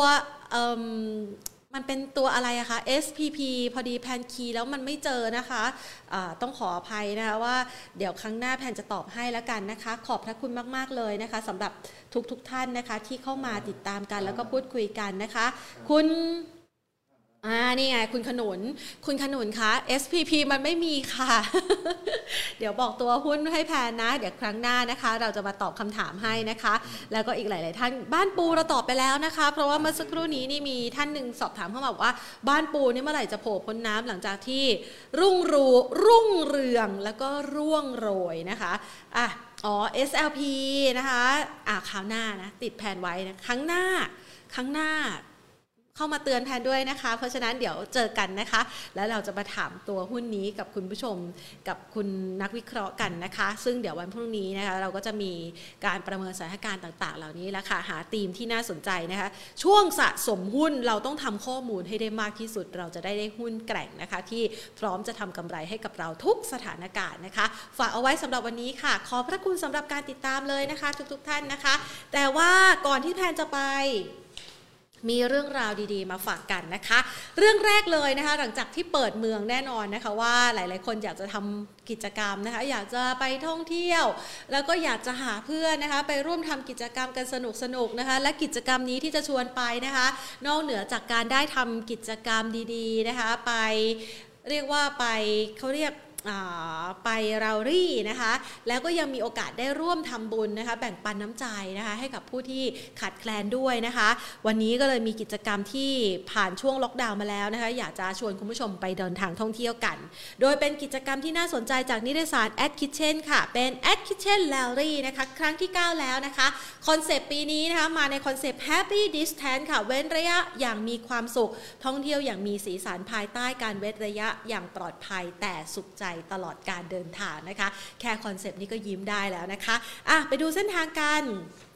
เส้นทางนะคะ โรงแรมอาวานีหัวหินรีสอร์ทเป็นจุดหมายปลายทางของเรานะคะ เดินทางจากกรุงเทพนะคะ ใช้ระยะเวลาการเดินทางกับเรานะคะ 2 วัน 1 คืนค่ะ ในวันที่ 20 ถึง 21 พฤศจิกายนนะคะ นอกจากความสนุกสนานแล้วเนี่ยอย่างที่แพนบอกไปนะคะว่าเส้นทางนี้เราได้ครั้งนี้นะคะ เราได้มีโอกาสแบ่งปันกับผู้ที่ขาดแคลนด้วยนะคะ ให้กับน้องๆในกิจกรรม พี่อิ่มท้องน้องอิ่มด้วยนะคะ บริจาคเครื่องครัวอาหารแห้งและอุปกรณ์การเรียนให้กับโรงเรียนที่อยู่ระหว่างเส้นทางการเดินทางอีกด้วยโอ้โหดีจังเลยนะคะ ได้มีโอกาสไปแบ่งปันนะคะ เราก็อิ่มใจนะคะ น้องๆก็อิ่มท้องนะคะ สนุกกับกิจกรรมต่างๆนะคะพร้อมกับที่พักแสนสวย แล้วก็สะดวกสบายด้วยนะคะ ได้มีโอกาสแบ่งปันในบรรยากาศที่อบอุ่นเป็นกันเองตลอดเส้นทางเลยสำหรับท่านใดที่สนใจนะคะแรลลี่ครั้งนี้นะคะ สามารถที่จะโทรมาจองได้เลย026914126 นะคะ ต่อ 1313 ค่ะ หรือว่า 1405 นะคะ หรือใครนะคะ สะดวกนี่ง่าย ๆ เลยนะคะ สแกน QR code นะคะ นี่สแกน QR code นะที่อยู่ด้านบนเลข 20 21เนี่ยนะคะ สแกน QR code ปุ๊บก็ถือว่าเข้ามาจองได้เลยนะคะ ไม่เพียงเท่านี้ค่ะ เรายังมีงานนะคะที่น่าสนใจที่นำมาฝากกันด้วยนะคะ วันที่ 3 พฤศจิกายนนี้ค่ะ ตั้งแต่เวลา 10 นาฬิกาเป็นต้นไปนะคะ จะมีวาระพิเศษนะคะเป็นการจัดงานระหว่างตลาดหลักทรัพย์แห่งประเทศไทย ร่วมกับวารสารการเงินธนาคารนะคะ จัดพิธีมอบรางวัล SET Awards เพื่อยกย่องเชิดชู สร้างความภาคภูมิใจให้กับบริษัทจดทะเบียน บริษัทหลักทรัพย์ บริษัทสมาชิก บริษัทหลักทรัพย์จัดการกองทุน บริษัทที่ปรึกษาทางการเงิน องค์กรภาคส่วนต่างๆ ที่เกี่ยวข้องกับธุรกรรมทางการเงินในตลาดทุน และผู้บริหารระดับสูงของบริษัทจดทะเบียนนะคะ มาอย่างต่อเนื่องเลย เรามาร่วมรับชมสดๆพร้อมกันนะคะผ่านทาง Facebook Set Thailand ค่ะ หรือ YouTube Set Thailand หรือคลิกเข้าไปนะคะที่เว็บไซต์ www.set.or.th นะคะที่ backslash set awards ค่ะ เป็นรูปแบบของ virtual ceremony นะคะ เรียกว่ายิ่งใหญ่เลยนะคะ ประกาศรางวัลในครั้งนี้เป็นรางวัลเกียรติยศแห่งความสำเร็จของตลาดทุนไทยค่ะ Set Award 2021 นะคะ บอกว่า ต้องบอกว่าเดือนนี้พฤศจิกายนนะคะ มีกิจกรรมที่น่าสนใจเพียบเลย ฝากติดตามไว้นะคะในงานของเรานะคะ Money and Banking Channel นะคะ จะเป็นอีกหนึ่งช่องทางที่จะมาประชาสัมพันธ์ แง้มเอาไว้เลยสำหรับใครที่ ชอบข้อมูลดีๆ ด้านการลงทุน จะบอกว่าเดือนนี้นะคะ แน่นเอียดทุกวันเลยค่ะสัมมนานะคะ ฝากติดตามรายการของเรานะคะ แล้วก็ช่องทางของเรานะคะ กดไลค์กดแชร์กด Follow ไว้ใน Facebook ของเรานะคะ Money and Banking Channel และท่านใดนะคะที่ชอบดูผ่าน YouTube นะคะ ก็มีอยู่ YouTube Live นะคะ กด Subscribe นะคะ เอาไว้นะคะ จะได้ไม่พลาดการติดตามกดกระดิ่งไว้ด้วยค่ะ เผื่อว่าเวลามันดังกุ้งกริ้งกุ้งกริ้งเสียงเรียกกันไปนะคะ ก็หวังว่าจะได้ยินเสียงผ่านจากเรานะคะ ในเรื่องของการลงทุนที่น่าสนใจ แน่นอนว่า 2 เดือนสุดท้ายนี้สำคัญมากๆสำหรับนักลงทุนที่อยากจะสะสมหุ้น เพื่อที่จะสร้างผลกำไรที่แข็งแกร่งในปีหน้า 2022 และแน่นอนว่าเราจะไม่พลาดนำเอาเทรนทุกอย่างที่เกี่ยวข้องกับการลงทุนและการเปลี่ยนผ่านเหล่านี้ จะเกิดอะไรขึ้นในปีหน้า ติดตามได้จากช่องทางของเรานะคะ วันนี้หมดเวลาลงแล้วลาไปก่อน สวัสดีค่ะ